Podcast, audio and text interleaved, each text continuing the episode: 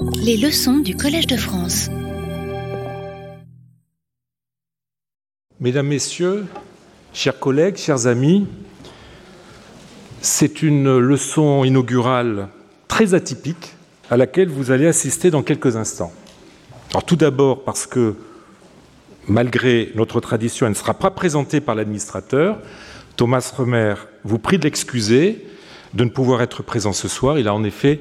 euh, il est en effet retenu par des obligations professionnelles à l'étranger. Ensuite et surtout, c'est une expérience nouvelle que nous tentons aujourd'hui. La lecture d'une leçon inaugurale prononcée il y a presque deux siècles. Son auteur est, comme vous le savez, à l'honneur cette année, raison pour laquelle nous avons euh, organisé une euh, exposition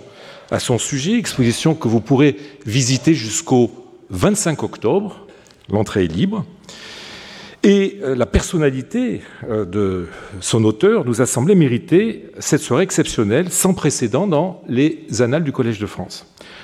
Nous sommes le 22 septembre et nous fêtons aujourd'hui le bicentenaire, jour pour jour, de la fin de la rédaction de la lettre à M. Dacier par laquelle euh, Jean-François Champollion mettait en forme les premiers résultats positifs de ces recherches qui aboutiront au déchiffrement de l'écriture hiéroglyphique. En ce mois de septembre 1822, nous n'en sommes qu'à l'identification des valeurs phonétiques des signes composant les noms des souverains grecs et romains, dont il vient de comprendre, grâce à des dessins qu'on lui envoie quelques jours plus tôt, où il reconnaît les noms de Ramsès et de Toutmosis, qu'elle valait aussi pour les noms des rois des époques proprement pharaoniques. Il prend soudain conscience que non seulement les données livrées par la célèbre pierre de Rosette, qui date de l'époque grecque, ptolémaïque, et sur laquelle s'étaient focalisées les études hiéroglyphiques depuis sa découverte en 1799, que ces données fonctionnent aussi pour les époques plus anciennes, mais surtout que l'écriture hiéroglyphique est une savante alchimie de signes marquant des sons et de signes marquant des idées. Mélange qui paraissait jusqu'à là inconcevable. Cette découverte donna lieu à la fameuse scène racontée par son premier biographe, Adolphe Rochas, en 1856, selon laquelle Champollion se précipite le 14 septembre 1822 chez son frère, Jacques Joseph, et jette sur son bureau une liasse de notes en disant Je tiens mon affaire, vois.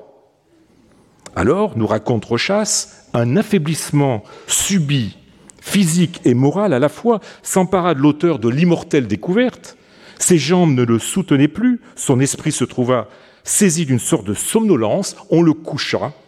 Ce fut comme un premier instant d'un profond repos après quinze années d'incessante fatigue. Et c'est au pied de son lit que son frère, en l'écoutant, écrivit le mémoire sur les hiéroglyphes phonétiques et leur emploi dans les monuments égyptiens pour y inscrire les titres, les noms et les surnoms des souverains grecs et romains. Long titre d'un mémoire qui est connu sous le nom de Lettre à Monsieur Dacier. L'histoire paraît trop belle et appartient peut-être à la légende dorée de Champollion. Toujours est-il que ce mémoire, achevé le 22 septembre et présenté à l'Académie des inscriptions à belles le 27, marque l'avènement du nouvel ère. L'Égypte, avec ses monuments et ses textes, ses textes désormais accessibles, entrait dans l'histoire, elle qui, jusqu'alors, n'avait été qu'objet de rêves et de fantasmes. C'est cette découverte que nous allons célébrer aujourd'hui avec cette soirée en donnant la parole à Champollion. La date aurait voulu que ce soit la lettre à Monsieur Dacier qui soit lue, mais le caractère technique et la longueur de cette plaquette ne le permettaient pas. J'ai alors pensé que la leçon inaugurale s'imposait d'elle-même.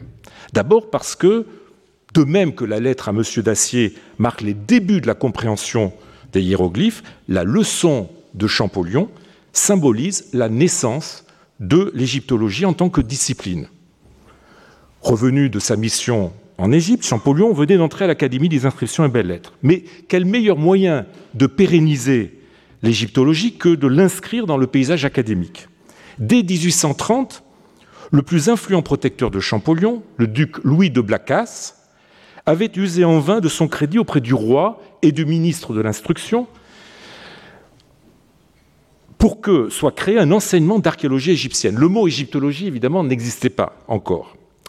Le changement de régime après les Trois Glorieuses et la nomination de Victor Cousin comme ministre de l'instruction publique avaient redonné espoir au soutien de Champollion. Mais les démarches ne purent aboutir. C'est du côté du Collège de France, plus adapté au type d'enseignement que Champollion euh, se proposait de dispenser, que la solution commença à se dessiner. Poussé par Charles Normand, euh, conservateur de la bibliothèque de l'Arsenal, et confiant dans le soutien que Cousin pourrait lui apporter, Champollion sollicite alors la création d'une chaire de langue, d'écriture et d'archéologie égyptienne. Le 12 mars 1831, Louis-Philippe signe l'ordonnance d'une création, de la création d'une chaire d'archéologie. Le 23 mars, l'orientaliste Sylvestre de Sassy, administrateur du Collège de France, reçoit le décret de domination de Champollion et le 10 mai, ce dernier prononce la leçon inaugurale que nous allons revivre ce soir. Alors mes collègues ici présents seront sûrement stupéfaits, eu égard aux pratiques actuelles, de la procédure suivie et de la rapidité avec laquelle cette chaire fut créée ex nihilo et pourvue. Alors si l'indépendance du Collège de France vis-à-vis -vis du pouvoir n'en sort pas grandie, mais c'était pour la bonne cause, force est de reconnaître que cette rapidité qui frise la précipitation eut le mérite de donner à Champollion le temps nécessaire pour amorcer son enseignement. Car lorsqu'il prononce la leçon, sa leçon, le 10 mai 1831, il ne lui reste que dix mois à vivre. Harassé par des années de travail d'une intensité peu commune, affaibli par 16 mois passés en Égypte dans des conditions très rudimentaires, à sillonner la vallée du Nil et à tenter de copier le plus grand nombre d'inscriptions possibles, physiquement atteint par les rigueurs de l'hiver 1830-1831, particulièrement peu clément, épuisé par d'exténuantes quintes de tout, Champollion ne pourra donner qu'une dizaine de cours. C'est peu, mais suffisant pour enthousiasmer son auditoire et mettre au point les orientations et l'organisation de ce qui sera sa carte de visite pour la postérité, sa grammaire égyptienne, qui constitue la matière de ses cours, qui a été, ensuite imprimée euh, par euh, son frère après sa mort en 1836. L'égyptologie venait de naître et l'impulsion que lui a imprimée son inventeur explique que, malgré sa mort prématurée, elle ne disparaîtra jamais des programmes du Collège de France qui avait su l'accueillir pour la première fois. Mais au-delà des considérations académiques, l'importance de la leçon inaugurale de Champollion réside avant tout dans la qualité de son texte, dont seule une lecture publique permet de capter le souffle. On est saisi devant la grandeur de ce texte fondateur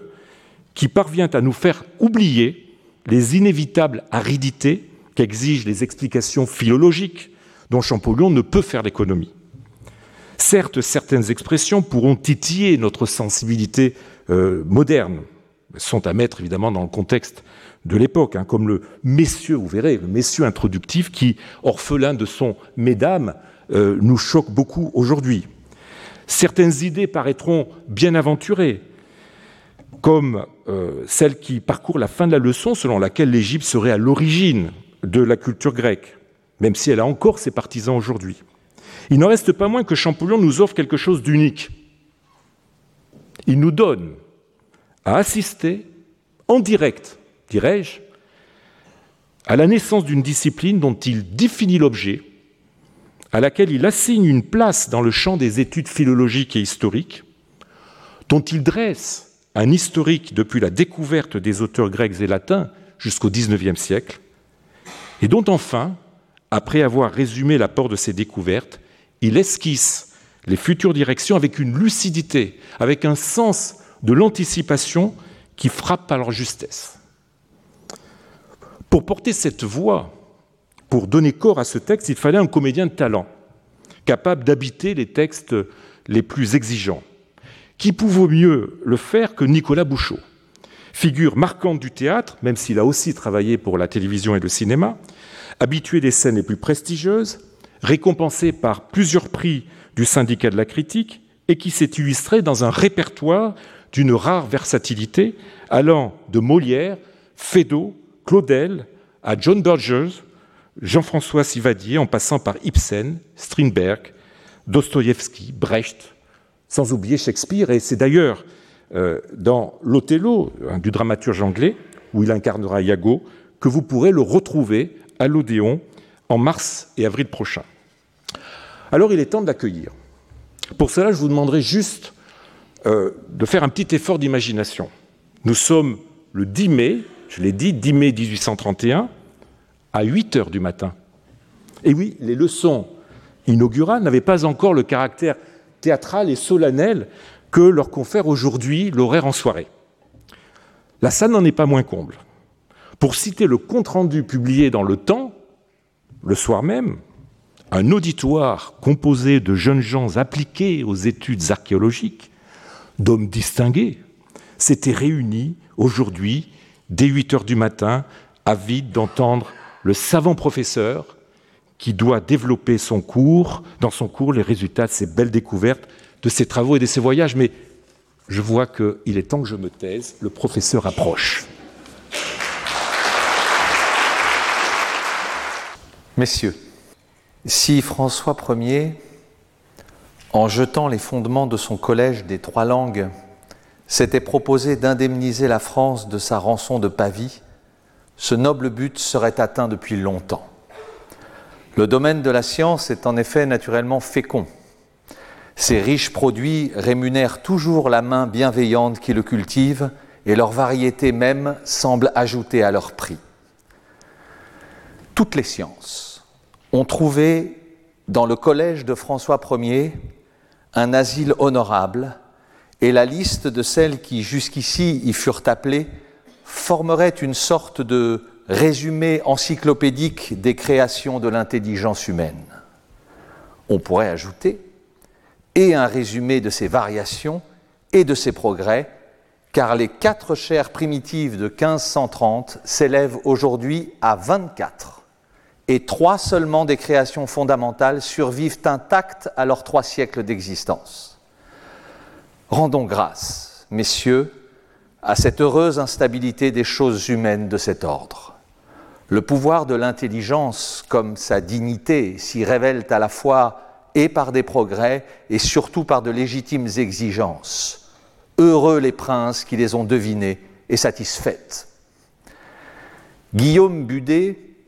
avertissait le fondateur du Collège de France que l'étude des langues, semblable à une pauvre fille sans dot, était l'objet d'un dédain qu'elle n'avait pas mérité. Il réclamait en sa faveur quelques marques de la protection royale, honorée aujourd'hui à l'égal de toutes les sciences utiles, cette étude a porté ses fruits. Elle donne à notre littérature nationale une intelligence plus intime de ses anciens modèles et lui en découvre chaque jour de nouveaux. On lui doit encore de puissants moyens d'épreuve sur la véracité de l'histoire et les fondements de la critique, science qui soumet à son examen les écrits et les monuments des peuples. L'Europe savante l'a reconnu, c'est la France qui eut l'avantage de fournir aux autres nations et les préceptes et les meilleures applications de la critique historique. Des noms justement honorés protégèrent les premiers pas de la science quand elle tenta de s'échapper enfin des langes d'une routine trop longtemps empirique et la maintiennent encore dans sa véritable direction par l'autorité de leur exemple et par l'éclat de leur renommée. Il faut l'espérer. Notre patrie saura conserver ce précieux héritage en songeant à l'améliorer plutôt qu'à l'étendre. Et que pourrait-elle d'ailleurs y ajouter encore quand, dépassant les limites même de l'Antiquité classique et poursuivant sa marche, la critique historique embrasse déjà dans son domaine les parties les plus éloignées des continents de l'Asie et de l'Afrique? C'est sur une portion de cette vieille terre qu'une grâce récente du roi m'impose l'honorable devoir de ramener votre attention. La gloire de l'Égypte, est bien ancienne. Notre valeureuse France a su la rajeunir en l'associant à ses propres triomphes. L'Égypte sera donc, à plus d'un titre, un sujet presque tout français. Mais ce n'est point de notre temps seulement que l'Égypte est devenue un objet de recherche pour l'érudition moderne. À l'époque de la Renaissance, l'Europe, si longtemps malheureuse par la violence des gouvernants et par la profonde ignorance des populations, s'efforça en étudiant avec constance les écrits et les monuments de l'Antiquité échappés aux barbares de races et de religions diverses, de s'approprier les idées, les sciences, les arts et les formes de civilisation des peuples qui brillèrent sur la terre avant l'invasion des hordes scythiques. Et si les nations modernes peuvent s'enorgueillir à bon droit de leur lumière ou de leur bien-être matériel, on ne devra point l'oublier, c'est aux obscurs et longs travaux des lettrés, infatigables investigateurs des ruines du temps passé, que les sociétés européennes doivent la possession d'un précieux héritage, les leçons de l'expérience des peuples, nos devanciers, la connaissance des principes fondamentaux des sciences, des arts et de l'industrie que nous avons approfondis et développés d'une manière si merveilleuse. L'histoire, dont le but marqué, le seul digne d'elle, est de présenter un tableau véridique des associations humaines qui marchèrent avant nous dans la carrière de la civilisation, embrasse une telle immensité de faits d'un ordre si différent et d'une nature si variée qu'elle emprunte forcément le secours de tous les genres d'études, de celles mêmes qui forment en apparence, du moins, des sciences tout à fait distinctes. À leur tête se place la philologie. Prise dans un sens général, la philologie, qui procédant d'abord matériellement fixe la valeur des mots et des caractères qui les représentent et étudie le mécanisme des langues antiques. Bientôt, s'élevant dans sa marche, cette science constate les rapports ou les différences du langage d'un peuple avec les idiomes de ses voisins, compare les mots, reconnaît les principes qui président à leur combinaison dans chaque famille de langues ou dans chaque langue en particulier, et nous conduisant ainsi à l'intelligence complète des monuments écrits des vieilles nations, nous initie dans le secret de leur idée sociale, de leurs opinions religieuses ou philosophiques, constate énumère les événements survenus pendant leur existence politique, les retrouve, pour ainsi dire, avec la couleur locale et la nuance du moment, puisque ce sont en effet les anciens hommes qui nous parlent alors d'eux-mêmes, directement et sans intermédiaire, au moyen des signes tracés jadis par leurs propres mains. Une seconde science, placé par la nature même de son objet dans des rapports intimes avec la philologie, ou qui, pour mieux dire, en est inséparable, l'archéologie, assure à l'histoire ses fondements les plus certains en recueillant pour elle les témoignages les plus authentiques de la réalité des événements passés. Les témoignages des monuments originaux, produits des arts, retraçant les faits contemporains dont ils furent jadis des signes publics, des commémorations consacrées, et qui en restent pour nous des témoins irrécusables. C'est principalement au domaine de ces deux sciences réunies, l'archéologie et la philologie, indispensables auxiliaires de l'histoire, qu'appartiennent par leur propre essence, si l'on peut s'exprimer ainsi, les monuments de la vieille Égypte, objet principal du cours qui s'ouvre aujourd'hui. Les innombrables produits des arts égyptiens arrivés jusqu'à nous à travers les injures du temps et malgré les ravages de la barbarie musulmane ou de l'ignorance des premiers chrétiens, sont tous en effet, à très peu d'exceptions, accompagnés d'inscriptions plus ou moins étendues relatives à leur destination et précisant soit le motif, soit l'époque de leur exécution. Cette circonstance heureuse, sous tant de rapports, divise donc naturellement les études archéologiques égyptiennes en deux branches distinctes. D'abord, les études philologiques, ayant pour objet la langue, les divers systèmes d'écriture usités dans l'antique Égypte, Enfin, l'interprétation raisonnée et surtout raisonnable des inscriptions monumentales. En second lieu, les études archéologiques proprement dites, embrassant toute la série des monuments figurés sous le double rapport de l'art et de leur destination pour les usages civils ou religieux, militaires ou domestiques. La science archéologique a suivi depuis sa naissance en Europe une marche toute naturelle en remontant progressivement dans ses recherches la chaîne chronologique des peuples qui se sont succédés dans la carrière sociale. L'attention des antiquaires se concentra d'abord sur les monuments des Romains, monuments épars sur notre sol, les plus voisins de nous, et servant tour à tour de confirmation positive ou d'utiles éclaircissements aux textes des auteurs classiques latins, premier objet des études philologiques en Occident.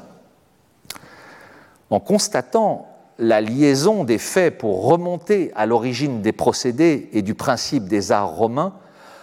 on arriva par des transitions insensibles à la recherche et à l'étude des monuments de l'ancienne Grèce,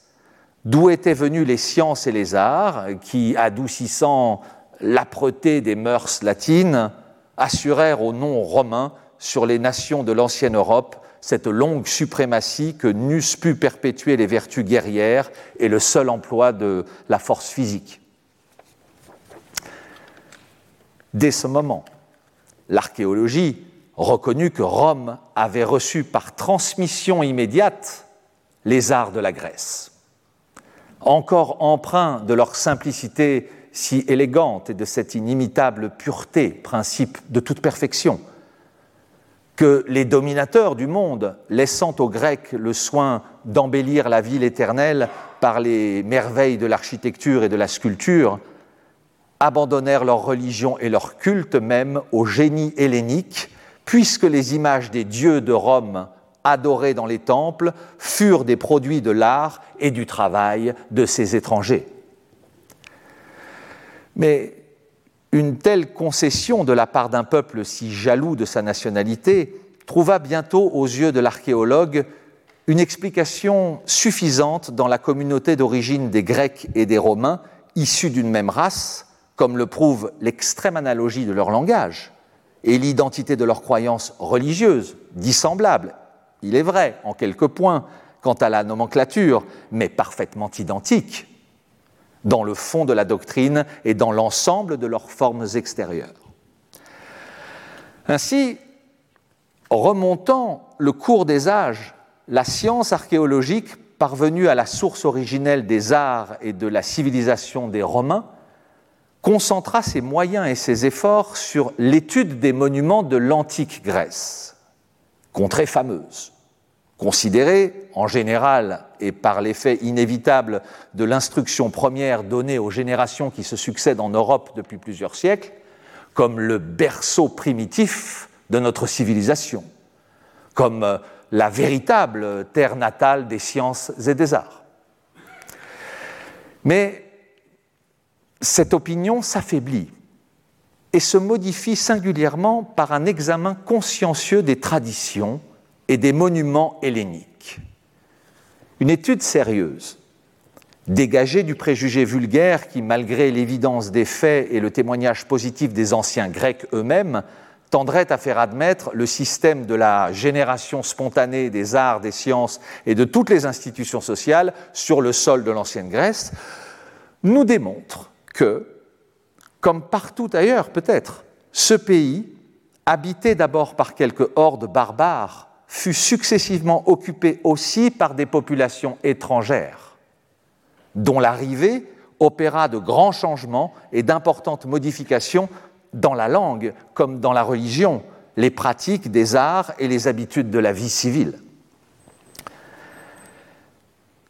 La population véritablement hellénique est descendu du nord et la civilisation lui vint ensuite du midi, importée par des étrangers que des circonstances politiques expulsaient des contrées orientales de l'Ancien Monde. C'est là le résumé des documents historiques transmis par les Grecs eux-mêmes sur leur temps primitif. C'est donc dans l'Orient qu'il faut chercher les origines helléniques. Et l'archéologie, pénétrée de cette vérité, proclame d'abord la sublime perfection et l'incomparable supériorité des arts de la Grèce antique, mais voulant aussi connaître le véritable point de départ et toutes les transmigrations des arts et des sciences, elle porte déjà ses regards sur les monuments primitifs des nations orientales occupant la scène de l'Ancien Monde et ayant opéré de grandes choses avant que le premier, le nom des Hélènes, sortit brillant de gloire de la profonde obscurité qui, pendant des siècles, enveloppa sans exception tous les peuples de l'Occident. On voit ainsi s'étendre nécessairement le domaine de l'archéologie. Cette science, par suite de longs travaux, est parvenue au point où un dernier effort complétant la connaissance des faits embrassés par ses limites, elle pourra déduire avec sûreté toutes les conséquences de ces mêmes faits bien présentés et fonder enfin un corps de doctrine sur l'origine ou la transmission des idées sociales et les variations du principe des arts, signe permanent et si expressif de l'avancement ou de la décadence des peuples.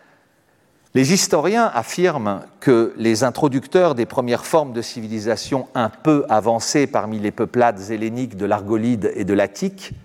furent des hommes venus par mer des rivages de l'Égypte, que dès ce moment, l'Égypte devint une école où allèrent s'instruire les législateurs de la Grèce, les réformateurs de son culte, et surtout les Hélènes d'Europe ou d'Asie, qui hâtèrent le développement de la société grecque en propageant d'abord par leur exemple l'étude des sciences, de l'histoire et de la philosophie. C'est donc par une connaissance approfondie des monuments de l'Égypte, en constatant surtout par l'évidence des faits l'antiquité de la civilisation sur les bords du Nil, antérieurement même à l'existence politique des Grecs, et de plus les relations nombreuses de la Grèce naissante avec l'Égypte déjà vieille, que l'on remontera à l'origine des arts de la Grèce, à la source d'une grande partie de ses croyances religieuses et des formes extérieures de son culte.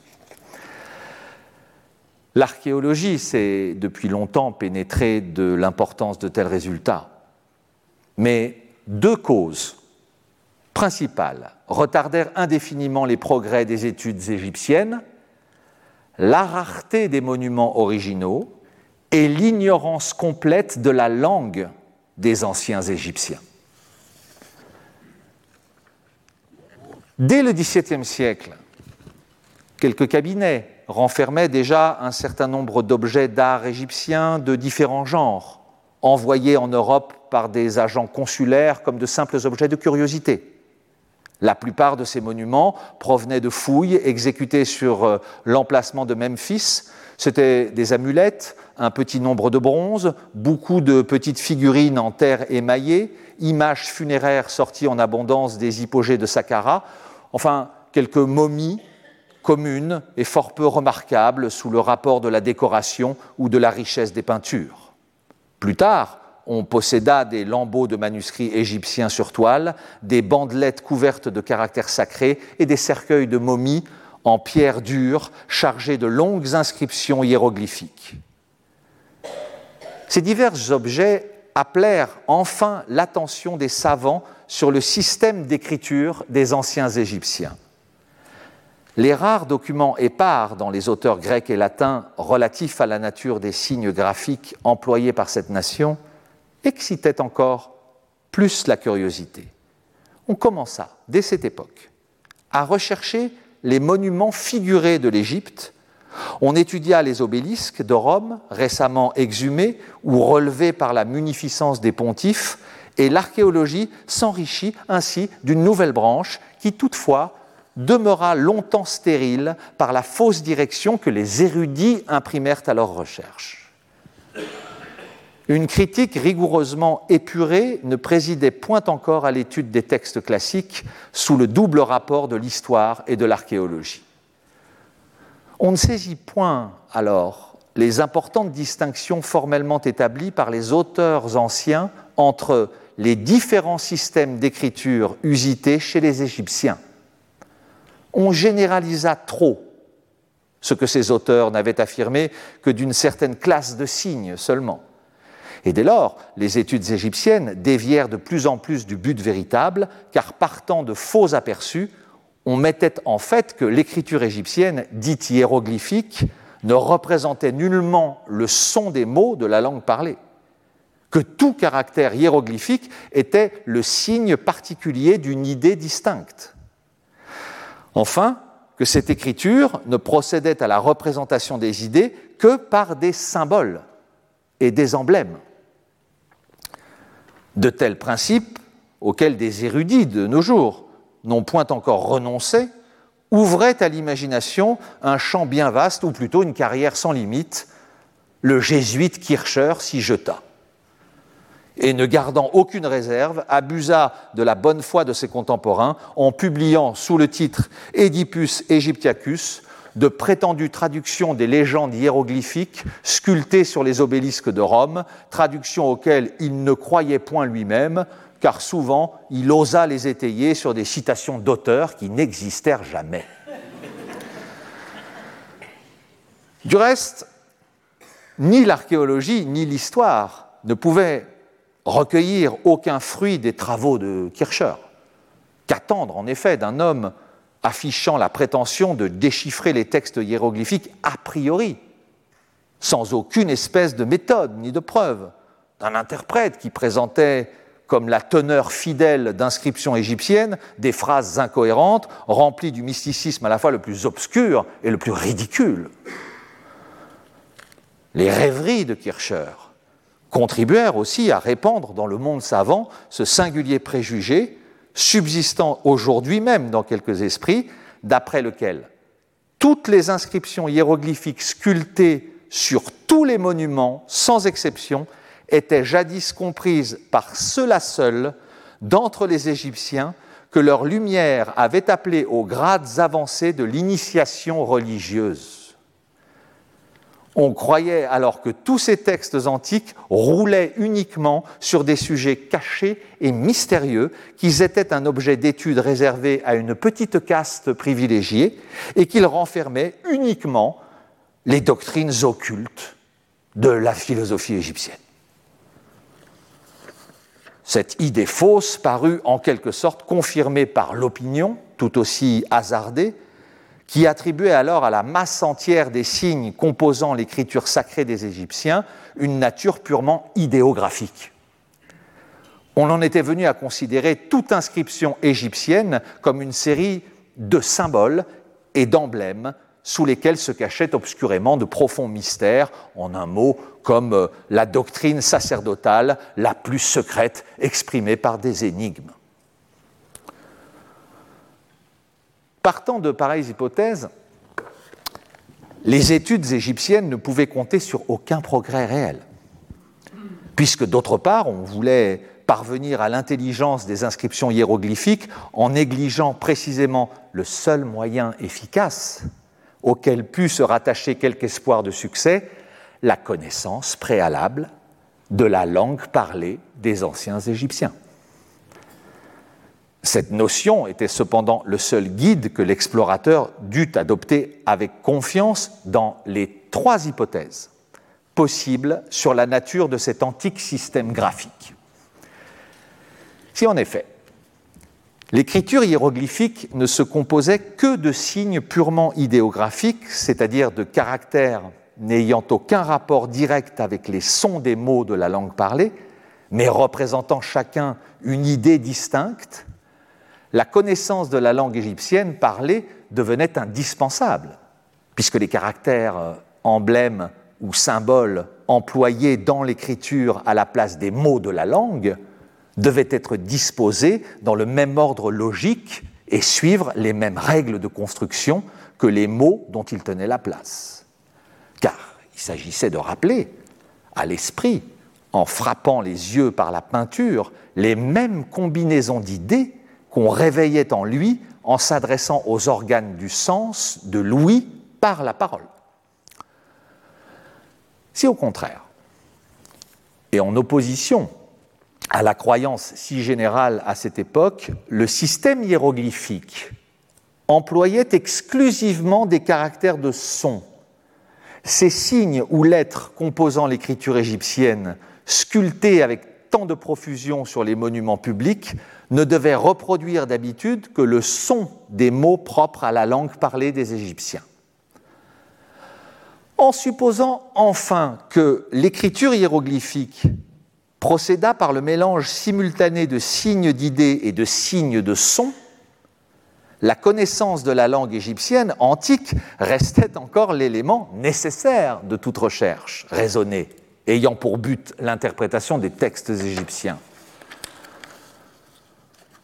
On ne songea même pas à user de cet instrument d'exploration d'un effet si certain. Et cependant, il n'était point douteux, même dès les premières années du XVIIe siècle, que les manuscrits coptes rapportés d'Égypte par les missionnaires ou par les voyageurs ne fussent conçus en langue égyptienne écrite avec des caractères très lisibles, puisque l'alphabet copte, c'est-à-dire l'alphabet adopté par les Égyptiens devenus chrétiens,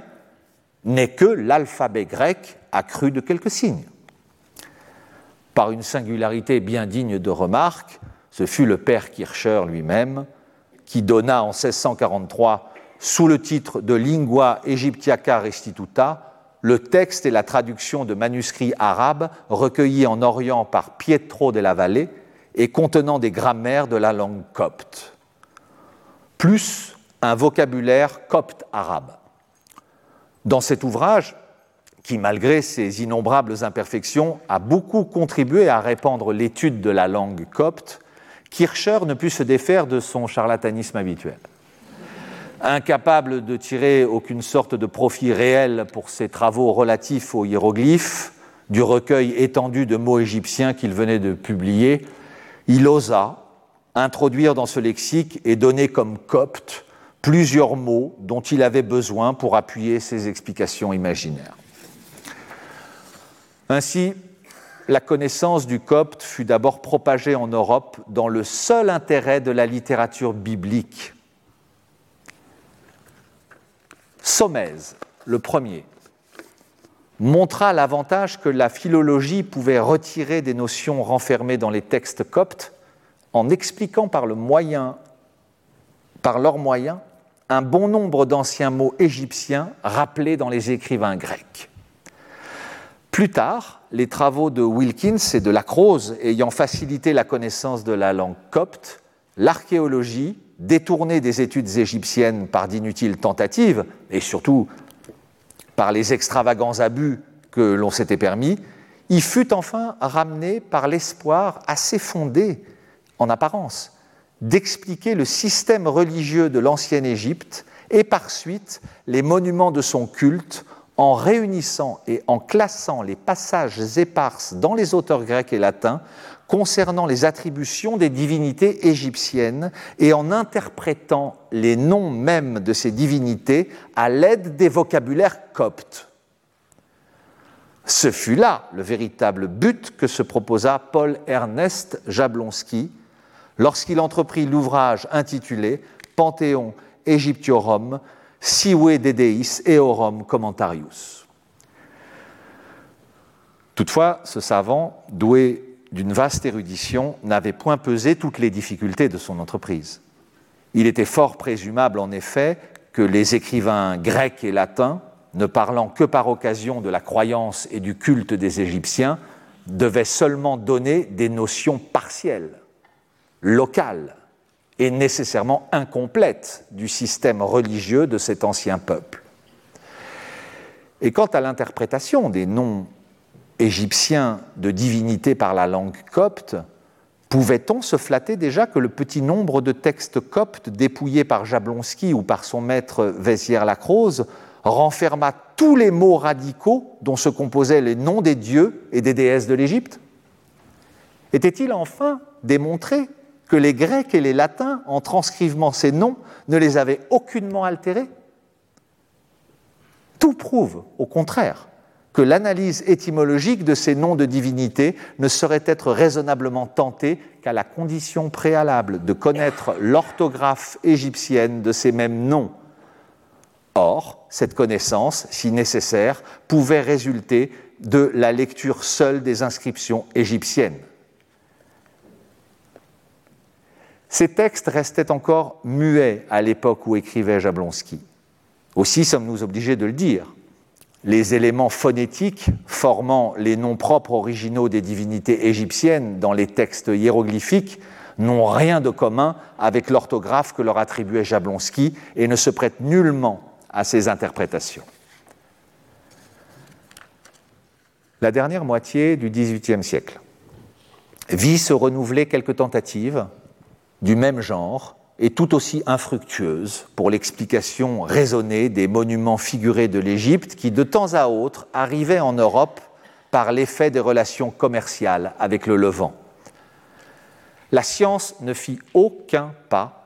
vers l'intelligence des antiques écritures égyptiennes. La manie des systèmes a priori, franchissant toutes les limites du possible, détourna encore les bons esprits d'un genre d'études tout à fait discrédité, soit par l'incertitude de ses moyens, soit par l'extravagance des résultats qu'on prétendait en déduire. Selon les uns, les inscriptions égyptiennes étaient relatives à l'astronomie, elles ne renfermaient selon d'autres que des préceptes sur l'ensemble ou les détails des travaux de la campagne,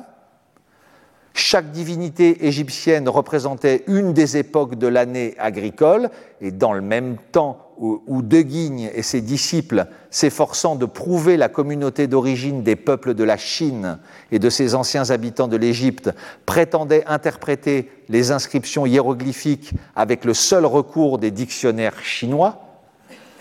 un esprit tout aussi excentrique voulut prouver par le raisonnement que les différentes images d'animaux de plantes qu'on appelle hiéroglyphes ne formèrent jamais une écriture chez les Égyptiens et n'étaient que de simples ornements sans signification quelconque. Au milieu de telles euh, dissidences, les véritables amis de l'archéologie se contentèrent de réunir autant que possible dans des musées publics et dans des cabinets particuliers les divers produits de l'art antique des Égyptiens. Lorsqu'ils en publiaient des gravures ou des facsimilés, ils se bornaient à les décrire sous le rapport de leur travail, et si l'on essayait de distinguer entre elles les différentes divinités, car on le supposait à cette époque, toute figurine égyptienne représentait un dieu ou une déesse, ce n'était qu'avec précaution, car la nomenclature des divinités égyptiennes tirées des auteurs classiques était bien promptement épuisée. On peut sous ce rapport cité comme les promoteurs des études archéologiques égyptiennes le père Montfaucon et le comte de Quélus, quoique ces études n'aient réellement commencé qu'à la publication du grand ouvrage de Zoéga sur les obélisques. Ce savant danois, profondément versé dans la connaissance des classiques grecs et possédant bien la langue copte, l'un des objets spéciaux de ses dernières études, réunit dans un vaste travail sur les obélisques de Rome les principaux résultats de ses recherches relatives à l'Égypte ancienne. Conduit par l'examen des inscriptions égyptiennes, sculptées sur ce genre de monuments à s'occuper de l'écriture hiéroglyphique, il discuta fort en détail et s'efforça d'accorder entre elles les notions fournies par les écrivains de l'Antiquité sur le système graphique des Égyptiens, sans y réussir complètement. Il parvint cependant à réduire la question à ses véritables termes, et le premier, il soupçonna vaguement l'existence de l'élément phonétique dans le système de l'écriture sacrée, mais sans lui donner aucune extension, en le réduisant à quelques caractères qui procédaient à l'expression des sons par la même méthode que notre jeu d'écriture appelé euh, rébus jugeant avec sévérité et en pleine connaissance de cause tous les traités publiés avant lui sur l'interprétation des inscriptions égyptiennes, Zoéga combattit le préjugé si répandu de l'emploi mystérieux des hiéroglyphes, réservé à un petit nombre d'adeptes et destiné à l'unique transmission des secrets du sanctuaire. Le savant archéologue pensait, avec raison, que cette écriture celle des monuments publics, connue et pratiquée par la partie éclairée de la nation égyptienne, fut employé à la rédaction habituelle des textes relatifs à toutes les matières, objets spéciaux des sciences sacrées ou profanes. Il croyait toutefois que l'usage d'une telle écriture, nécessitant une certaine connaissance du dessin, ne pouvait sans de grandes difficultés s'être introduite dans les masses de la population. Cette restriction supposée disparaît aujourd'hui devant l'existence bien prouvée des deux méthodes tachygraphiques employées par les anciens Égyptiens afin de rendre le tracé des caractères hiéroglyphiques aussi facile que rapide. Zoéga désespéra pour son époque de voir la science de l'archéologie arriver à la connaissance complète du système hiéroglyphique et il abandonna cette découverte à la postérité.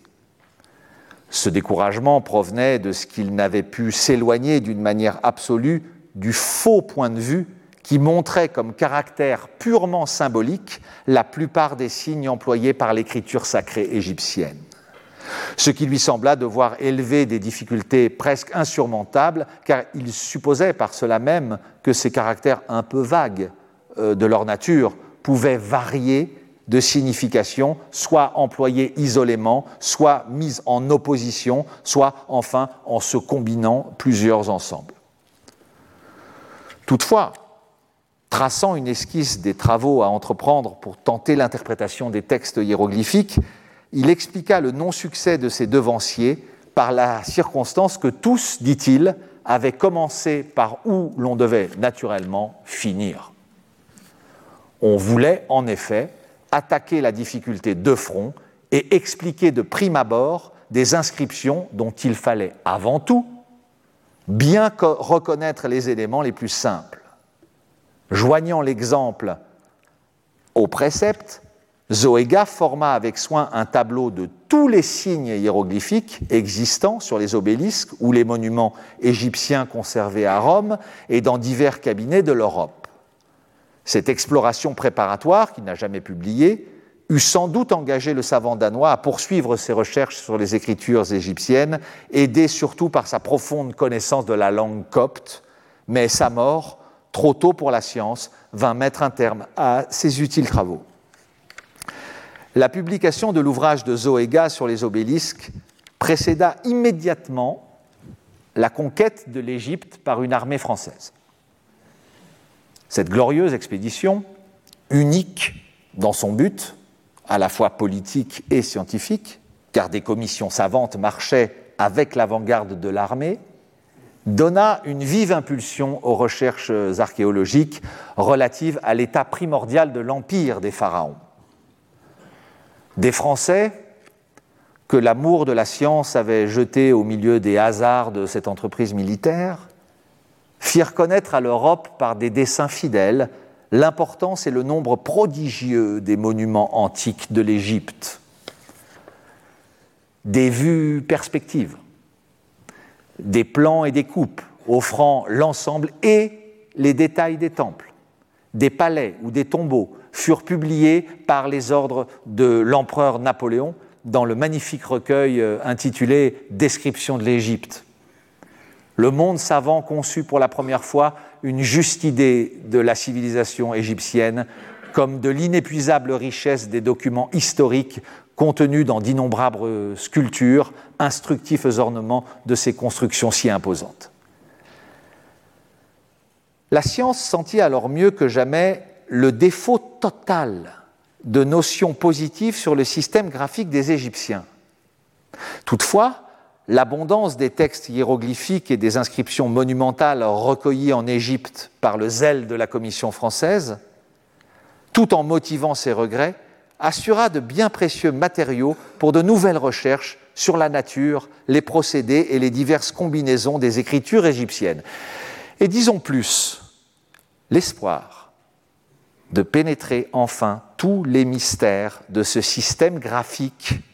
s'était réveillé tout à coup dans le monde savant à la seule annonce de la découverte d'un monument bilingue appelé Trouvé à Rosette. Un officier du génie attaché à la division de notre armée d'Égypte qui occupait la ville de Rosette, M. Bouchard, trouva en août 1799 dans des fouilles exécutées à l'ancien fort, une pierre de granit noir de forme rectangulaire dont la face bien polie offrait trois inscriptions en trois caractères différents. L'inscription supérieure, détruite ou fracturée en grande partie, est en écriture hiéroglyphique. Le texte intermédiaire appartient à une écriture égyptienne cursive et une inscription en langue et en caractère grec occupe la troisième et dernière division de la pierre. La traduction de ce premier texte, contenant un décret du corps sacerdotal de l'Égypte, réuni à Memphis pour décerner de grands honneurs au roi Ptolémée Épiphane, donnait la pleine certitude que les deux inscriptions égyptiennes supérieures contenaient l'expression fidèle du même décret en langue égyptienne et en deux écritures égyptiennes distinctes, l'écriture sacrée ou hiéroglyphique et l'écriture vulgaire ou démotique. On dut, avec toute raison, attacher de grandes espérances à la découverte d'un pareil monument. La possession de textes égyptiens, accompagnés de leur traduction en une langue connue, venait établir enfin des points de départ et de comparaison aussi nombreux qu'incontestables pour conduire avec sûreté la connaissance du système graphique égyptien par l'analyse combinée des deux inscriptions égyptiennes au moyen de l'inscription grecque. Dès ce moment, il fallut abandonner la voie des hypothèses pour se circonscrire dans la recherche des faits. Et les études égyptiennes marchèrent, quoique avec lenteur, vers des résultats positifs. Dès 1802, un savant illustre auquel nous sommes redevables en France de l'état florissant de la littérature orientale que ces importants travaux ont si éminemment contribué à propager dans le reste de l'Europe, Monsieur le baron Sylvestre de Sacy, ayant reçu un fac-similé du monument de Rosette, examina le texte démotique en le comparant avec le texte grec et publia le résumé de ses recherches dans une lettre adressée à M. le comte Chaptal, alors ministre de l'Intérieur. Cet écrit renferme les premières bases du déchiffrement du texte intermédiaire par la détermination des groupes de caractères répondant aux noms propres Ptolémée, Arsinoé, Alexandre et Alexandrie, mentionnés en différentes occasions dans le texte grec. Bientôt après, M. Ackerblad, orientaliste suédois, que distinguait une érudition très variée et une connaissance euh, approfondie de la langue copte, suivant la même route que le savant français, s'engagea à son exemple dans la comparaison de deux textes il publia une analyse des noms propres grecs cités dans l'inscription en caractère démotique et déduisit en même temps de cette analyse un court alphabet égyptien démotique ou populaire. Ce premier succès sembla confirmer d'abord les espérances qu'avait fait naître le monument de Rosette. Mais Ackerblad, si heureux dans l'analyse des noms propres grecs, n'obtint aucun résultat en cherchant à appliquer à la lecture des autres parties de l'inscription démotique le recueil de signes dont il venait de constater la valeur dans l'expression écrite de ces noms propres grecs. N'ayant point supposé, d'une part, que les Égyptiens avaient pu écrire les mots de leur langue en supprimant en grande partie les voyelles médiales, comme cela s'est pratiqué de tout temps chez les Hébreux et les Arabes. Et d'un autre côté, nous soupçonnons point que beaucoup de signes employés dans ce texte pouvaient appartenir à la classe des caractères symboliques. Le savant suédois, rebuté par de vaines tentatives, cessa de s'occuper du, monument de Rosette. Il reste à prouver toutefois par les travaux de messieurs De Sassy et Ackerblad que l'écriture vulgaire des anciens Égyptiens exprimait les noms propres étrangers par le moyen de signes véritablement alphabétiques. Quant au texte hiéroglyphique de la stèle de Rosette, quoiqu'il fût bien naturel de l'étudier d'abord, puisqu'il se compose de signes images ou de caractères figurés de formes très distinctes, et de le comparer avec le texte grec pour obtenir quelques notions exactes sur l'essence des signes sacrés qui forment le plus grand nombre des inscriptions égyptiennes connues, il ne fut soumis que fort tard à des recherches consciencieuses et jugé tel par la scène critique. On fut probablement détourné de s'en occuper par le mauvais état de cette première portion du monument, des fractures ayant fait disparaître une grande partie du texte hiéroglyphique. Son intégrité eût épargné en effet aux investigateurs de longs tâtonnements et d'innombrables incertitudes. Cette lacune fut loin d'être euh, soupçonnée par un anonyme qui, en 1804, publia à Dresde une prétendue analyse de l'inscription hiéroglyphique du monument trouvé à Rosette. L'auteur de cet ouvrage, renouvelant le mystique symbolisme du père Kircher, crut reconnaître dans les 14 lignes encore existantes de l'inscription hiéroglyphique, formant à peine la moitié de l'inscription primitive, l'expression entière et suivie des idées exprimées dans les 54 lignes du texte grec. Ce travail ne peut soutenir le plus léger examen. Il vient néanmoins d'être réimprimé par son auteur à Florence comme une sorte de protestation formelle contre la direction nouvellement donnée aux études sur les hiéroglyphes. Les auteurs des nombreux mémoires formant le texte de la description de l'Égypte ne s'occupèrent des divers genres d'écriture égyptienne que sur des rapports purement matériels. Ils publièrent des copies d'un grand nombre d'inscriptions monumentales hiéroglyphiques aussi fidèlement que pouvait alors le permettre et la nouveauté de la matière et les dangers sans cesse renaissants autour des courageux explorateurs qui les avaient recueillis. Ils reconnurent sur les monuments originaux l'existence de quelques caractères symboliques mentionnés par les auteurs grecs, mais ne traitèrent que d'une manière générale les questions relatives à la nature et aux combinaisons des signes élémentaires. Ils s'élevèrent contre l'erreur, alors assez commune, de confondre sous une même dénomination les figures mises en scène dans les bas-reliefs avec les véritables hiéroglyphes qui les accompagnent. La description de l'Égypte offrit enfin à l'étude des savants d'excellents facsimilés de manuscrits égyptiens, soit hiéroglyphiques, soit hiératiques, et donna, toujours trop tard sans doute, pour l'avancement des études paléographiques, une copie des deux textes égyptiens du monument de Rosette, beaucoup plus exacte, sans contredit, que celle qu'avait déjà publiée la Société royale de Londres. Examiné dans l'intérêt réel de la progression des connaissances historiques, ce grand ouvrage donna la certitude que les notions les plus précieuses étaient cachées dans les inscriptions hiéroglyphiques ornement obligé de tous les édifices égyptiens. Mais certaines déductions tirées avant le temps de l'examen des tableaux astronomiques sculptés au plafond de plusieurs temples propagèrent de bien graves erreurs sur l'antiquité relative des monuments. On considéra comme les plus anciens en les attribuant aux époques primordiales, des temples que des faits positifs nous forcent d'attribuer aux époques les plus récentes. On supposa même, en quelque sorte, que tout monument de style égyptien, décoré d'inscriptions hiéroglyphiques, était par cela même antérieur à la conquête de l'Égypte par Cambyse. Comme si l'Égypte, qui sous la domination gréco-romaine et antérieurement sous le joug même des Perses,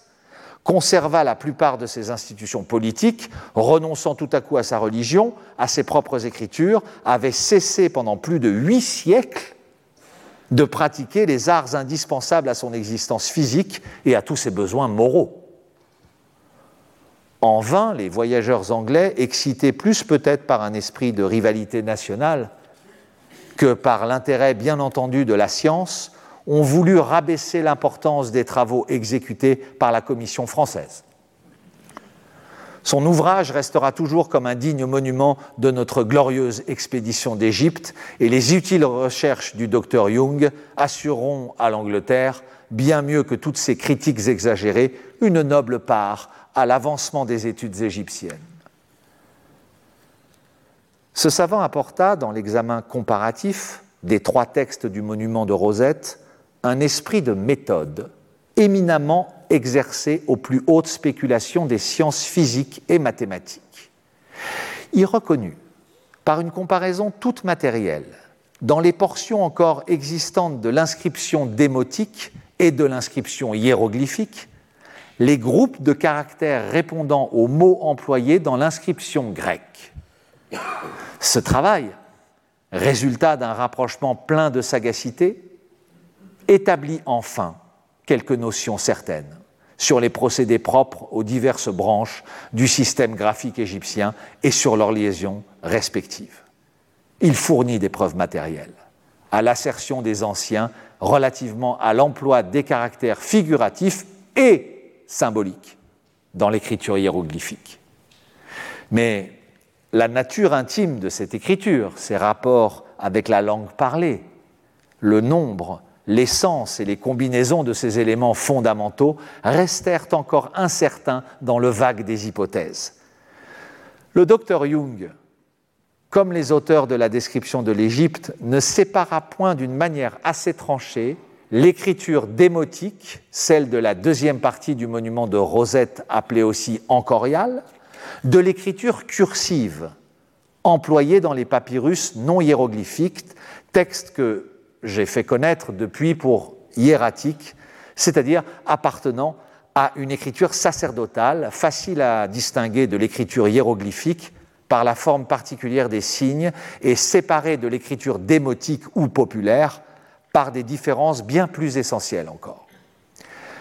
Quant à la nature des textes hiératiques et démotiques, le savant anglais embrassa tour à tour deux systèmes entièrement opposés. En 1816, il croyait, avec la Commission d'Égypte, à la nature alphabétique de la totalité des signes composant le texte intermédiaire de Rosette, et il s'efforça, par le moyen de l'alphabet d'Ackerblad, accru de plusieurs nouveaux signes auxquels il supposait une valeur fixe, de déterminer la lecture de 80 groupes de caractères démotiques extraits du monument bilingue. Mais en 1819, abandonnant tout à fait l'idée de l'existence réelle de signes véritablement alphabétiques dans le système graphique égyptien, le docteur Jung affirma au contraire que l'écriture démotique et celle des papyrus hiératiques appartenaient, comme l'écriture primitive, l'hiéroglyphique, à un système composé de caractères idéographiques purs. Cependant, convaincu que la plupart des noms propres mentionnés dans le texte démotique de Rosette sont susceptibles d'une espèce de lecture avec l'alphabet d'Ackerblad, il conclut que les Égyptiens, pour transcrire les noms propres étrangers seulement, se servirent, comme les Chinois, de signes réellement idéographiques mais détournés de leur expression ordinaire pour leur faire accidentellement représenter des sons.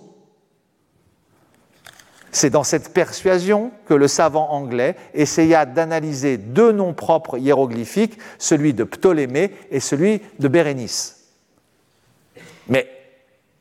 cette analyse, faussée dans son principe, ne conduisit à aucune sorte de résultat pas même pour la lecture d'un seul des noms propres sculptés en si grande abondance sur les monuments de l'Égypte. La question relative à la nature élémentaire du système hiéroglyphique restait donc tout entière.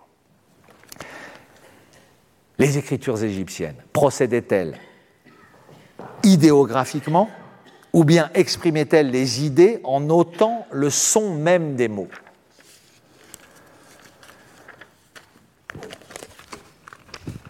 Mes travaux ont démontré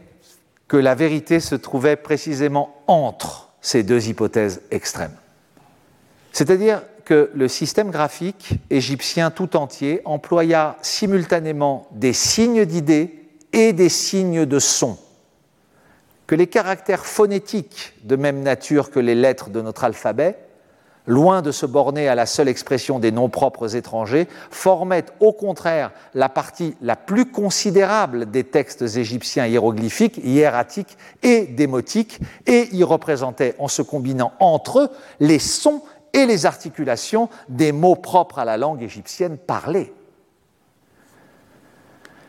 Ce point de fait fondamental, démontré et développé pour la première fois en 1824 dans mon ouvrage intitulé Précis du système hiéroglyphique,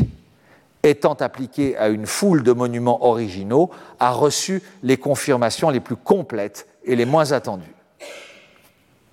16 mois entiers passés au milieu des ruines de la haute et de la basse Égypte, grâce à la munificence de notre gouvernement, n'ont apporté aucune sorte de modification à ce principe dont j'ai eu tant et de si importantes occasions d'éprouver la certitude, comme l'admirable fécondité. Son application seule a pu me conduire à la lecture proprement dite des portions phonétiques formant en réalité les trois quarts au moins de chaque texte hiéroglyphique. De là est résultée la pleine conviction que la langue égyptienne antique ne différait en rien d'essentiel de la langue vulgairement appelée copte ou koft, que les mots égyptiens écrits en caractères hiéroglyphiques sur les monuments les plus antiques de Thèbes et en caractères grecs dans les livres coptes ont une valeur identique et ne diffèrent en général que par l'absence de certaines voyelles médiales omises selon la méthode orientale dans l'orthographe primitive. Les caractères idéographiques ou symboliques entremêlés aux caractères de son devinrent plus distincts je, pus saisir les lois de leur combinaison, soit entre eux, soit avec des signes phonétiques, et j'arrivais successivement à la connaissance de toutes les formes et notations grammaticales exprimées dans les textes égyptiens, soit hiéroglyphiques, soit hiératiques. Ainsi fut levé peu à peu le voile qui couvrait la nature intime du système graphique égyptien les matériaux immenses que j'ai recueillis pendant mon séjour en Égypte et en Nubie, entre les deux cataractes, m'ont donné le moyen de développer ces résultats. Un devoir m'était encore imposé, celui de les faire connaître dans toute leur étendue au monde savant et de démontrer leur importance par celle des faits nouveaux qui naissent de leur application et d'ouvrir une carrière toute nouvelle aux ailes des esprits investigateurs qui se consacre à l'avancement des études historiques. Les bontés du roi, en m'appelant à occuper une chaire d'archéologie, me donnent l'occasion d'accomplir ce devoir et de répondre autant qu'il sera en moi à ces nouveaux besoins des sciences qui presque toutes doivent s'enrichir de précieux documents par une étude régulière et approfondie des antiquités égyptiennes. C'est en effet en nous initiant de plus en plus dans l'intelligence des textes hiéroglyphiques et hiératiques, lesquels fixent la date et la destination des monuments figurés, c'est par l'analyse raisonnée de la langue des pharaons que l'ethnographie décidera si la vieille population égyptienne fut d'origine asiatique ou bien si elle descendit avec le fleuve divinisé des plateaux de l'Afrique centrale. On décidera en même temps si les Égyptiens n'appartenaient point à une race distincte, car, il faut le déclarer ici,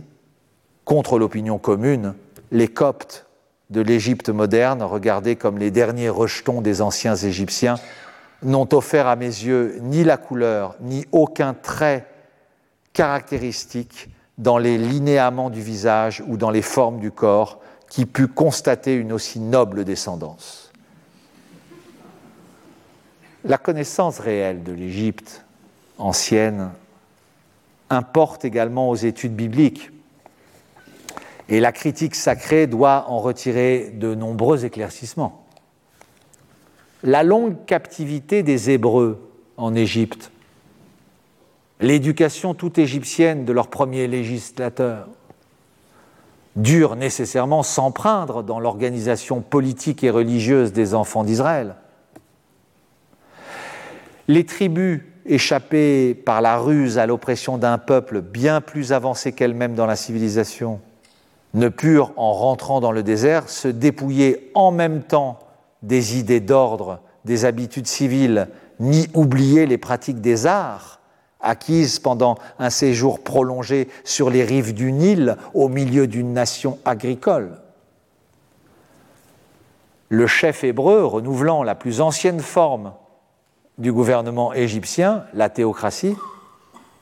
qui se prêtait d'une manière plus efficace à l'accomplissement de ses vues, quitta la vallée de l'Égypte, non pour ramener les tribus à leur état primitif, à la vie nomade et pastorale de leur père, mais avec le dessein formé de les fixer sur un territoire limité, acquis par la conquête, et de les constituer, comme les Égyptiens, en une nation sédentaire, établie dans des villes, cultivant le sol et s'adonnant à tous les arts industriels. Moïse appliqua autant que les circonstances locales devaient le permettre, les institutions civiles des Égyptiens à l'organisation de la société hébraïque. Il, proclama des dogmes religieux essentiellement distincts de ceux de l'Égypte, mais dans les formes extérieures du culte et surtout dans le matériel des cérémonies, il dut imiter, et il imita en effet, les pratiques égyptiennes. l'étude des monuments égyptiens originaux, soit antérieure, soit postérieure à l'époque de Moïse, donnera donc une intelligence plus complète des textes originaux de la Bible. La renommée et la richesse du sol de l'Égypte, aussi bien que son importance politique dès les temps les plus reculés,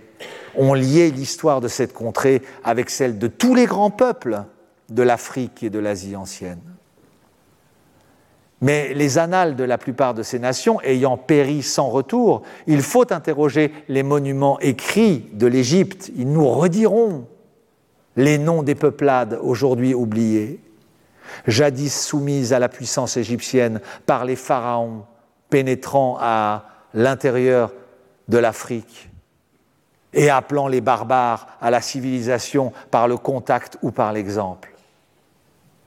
Les bas-reliefs d'Ibsamboul et de Beit Wali en Nubie nous montreront les traits physiques de ces hommes de race nègre ou de race cafre, l'époque de leur soumission, leur costume, leur manière de combattre, les détails même de leur vie domestique, et les rapports directs et variés de la primitive Égypte avec l'Éthiopie, contrée fameuse, où nous reconnaîtrons peut-être le berceau de la population égyptienne. Par l'étude des tableaux historiques sculptés dans les vastes palais de Thèbes, l'aîné des villes royales, nous assisterons en quelque sorte aux expéditions militaires exécutées en Asie dans des temps dont les annales des hommes n'ont conservé qu'un souvenir confus. Les noms des rois égyptiens, auteurs de ces grandes entreprises guerrières, ramenés à la réalité par le témoignage irrécusable des monuments contemporains, rentreront enfin dans le domaine positif de l'histoire. Et cette science, reculant ses limites, portera des lumières inespérées sur des époques abandonnées jusqu'ici dans le vague des périodes fabuleuses à cause du défaut total de documents ou de l'incertitude extrême des traditions. Ces bas-reliefs, immenses compositions, si remarquables, par le grandiose de l'ensemble. Et l'incroyable vérité des détails. Si important d'ailleurs par les légendes explicatives qui leur donnent un caractère euh, tout à fait historique, offriront en même temps à notre curiosité les noms des peuples asiatiques rivaux de l'Égypte qui lui disputaient la suprématie dans cet ancien monde politique encore inconnu et dont l'histoire écrite abandonne à regret l'époque tout entière aux fictions des mythes héroïques. Ils fourniront les notions les plus précises sur les races d'hommes auxquelles appartenaient ces nations si diversifiées par les traits de la physionomie, par le costume, par la forme des armes, par les moyens d'attaque ou de défense, on estimera le degré d'avancement de chacun de ces peuples dans la civilisation et les commodités de la vie d'après les tableaux sculptés ou peints représentant soit des ambassades africaines ou asiatiques, offrant de nombreux présents aux monarques égyptiens, leurs maîtres ou leurs alliés, soit le pharaon lui-même, qui, triomphant, dépose aux pieds des dieux de l'Égypte les productions naturelles des pays conquis, les produits de l'industrie et les richesses des vaincus, enfin les vases d'or et d'argent, admirables de forme et d'élégance, exécutés avec ces métaux précieux enlevés à l'ennemi. On s'instruira bien mieux encore en étudiant les longues inscriptions sculptées sur les murailles des palais et contenant le détail circonstancié des expéditions militaires le poids des pierreries et des divers métaux imposés sur l'ennemi, l'énumération des animaux domestiques, celle des denrées et des objets d'art que les pays conquis devaient régulièrement livrer aux vainqueurs. Ces inscriptions monumentales furent expliquées à Germanicus, visitant les ruines de Thèbes, par les plus âgés d'entre les prêtres du pays. Elles existent encore en grande partie, et Tacite racontant le séjour du fils adoptif de Tibère au milieu des débris de la vieille capitale des pharaons, a donné du contenu de ces textes historiques une analyse surprenante par son exactitude. L'historien romain semble avoir écrit, en ayant sous les yeux une traduction littérale de ces antiques textes. Je les ai retrouvés dans les décombres du palais de Karnak. Sur le sol de l'Égypte, le nombre des monuments de tout genre échappés aux dévastations des siècles et des religions ennemies est encore tel qu'on peut y recueillir en abondance des témoignages directs de l'état graduel de la civilisation du peuple industrieux qui défricha la vallée inférieure du Nil à une époque indéfiniment reculée, car, il faut le dire,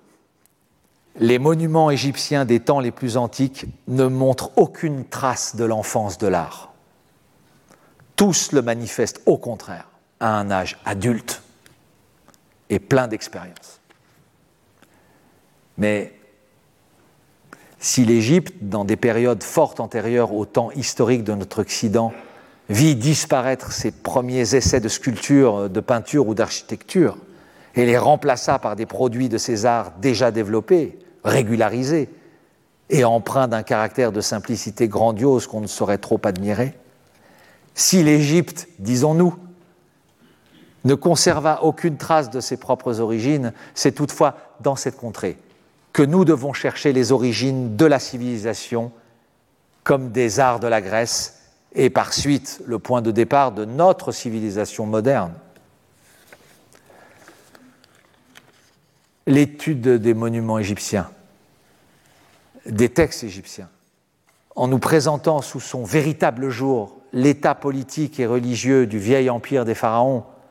en constatant d'autre part l'état avancé des arts de l'Égypte, bien antérieurement aux premières productions de ces mêmes arts en Europe, nous conduira à la source des premières institutions politiques de la Grèce, à Argos et dans Athènes. Cette étude démontrera par des faits incontestables l'origine égyptienne d'une partie très importante des mythes et des pratiques religieuses des Hélènes, sur lesquels reste encore d'incertitudes et qu'on a su jusqu'ici réduire en un système régulier parce qu'on néglige en général de séparer ce qui appartient en propre à la population hélène et ce qu'elle a reçu des colonies orientales on reconnaîtra dans les portiques de Beni Hassan et dans les galeries de Karnak exécutées par les Égyptiens bien avant l'époque du siège de Troie,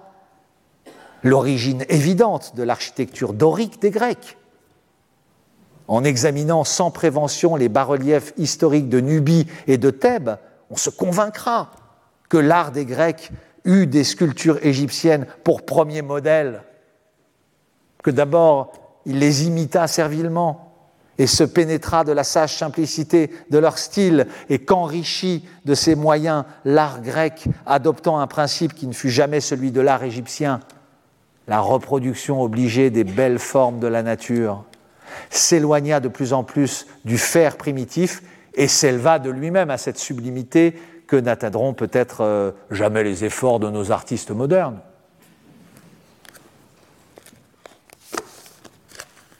L'interprétation des monuments de l'Égypte mettra encore mieux en évidence l'origine égyptienne des sciences et des principales doctrines philosophiques de la Grèce, l'école platonicienne, n'est que l'égyptianisme sorti des sanctuaires de Saïs. Et la vieille secte pythagoricienne propagea des théories psychologiques qui sont développées dans, des peintures et dans les légendes sacrées des tombeaux des rois de Thèbes au fond de la vallée déserte de Biban el-Molouk. Mais je dois me borner à ces indications partielles sur la série des faits nouveaux dont les études égyptiennes promettent d'enrichir les sciences historiques. On l'a pressenti, sans doute. D'aussi importants résultats ne sauraient acquérir leur poids et toute leur certitude que de l'intelligence réelle des innombrables inscriptions sculptées ou peintes sur les monuments égyptiens, et l'étude de la langue parlée doit précéder celle des textes où elle est employée. Ce sera donc par l'exposé approfondi des principes de la grammaire égyptienne et des signes qui leur sont propres que nous commencerons des leçons d'où leur sujet même doit bannir tout ornement. À défaut de cet avantage qui contribuerait sans doute à nous concilier et à soutenir votre attention, j'invoquerai, messieurs, le haut intérêt du sujet de nos études et la sincérité de mon zèle me fera peut-être quelques titres à votre indulgence. Retrouvez tous les contenus du Collège de France sur www.colège-2-france.fr.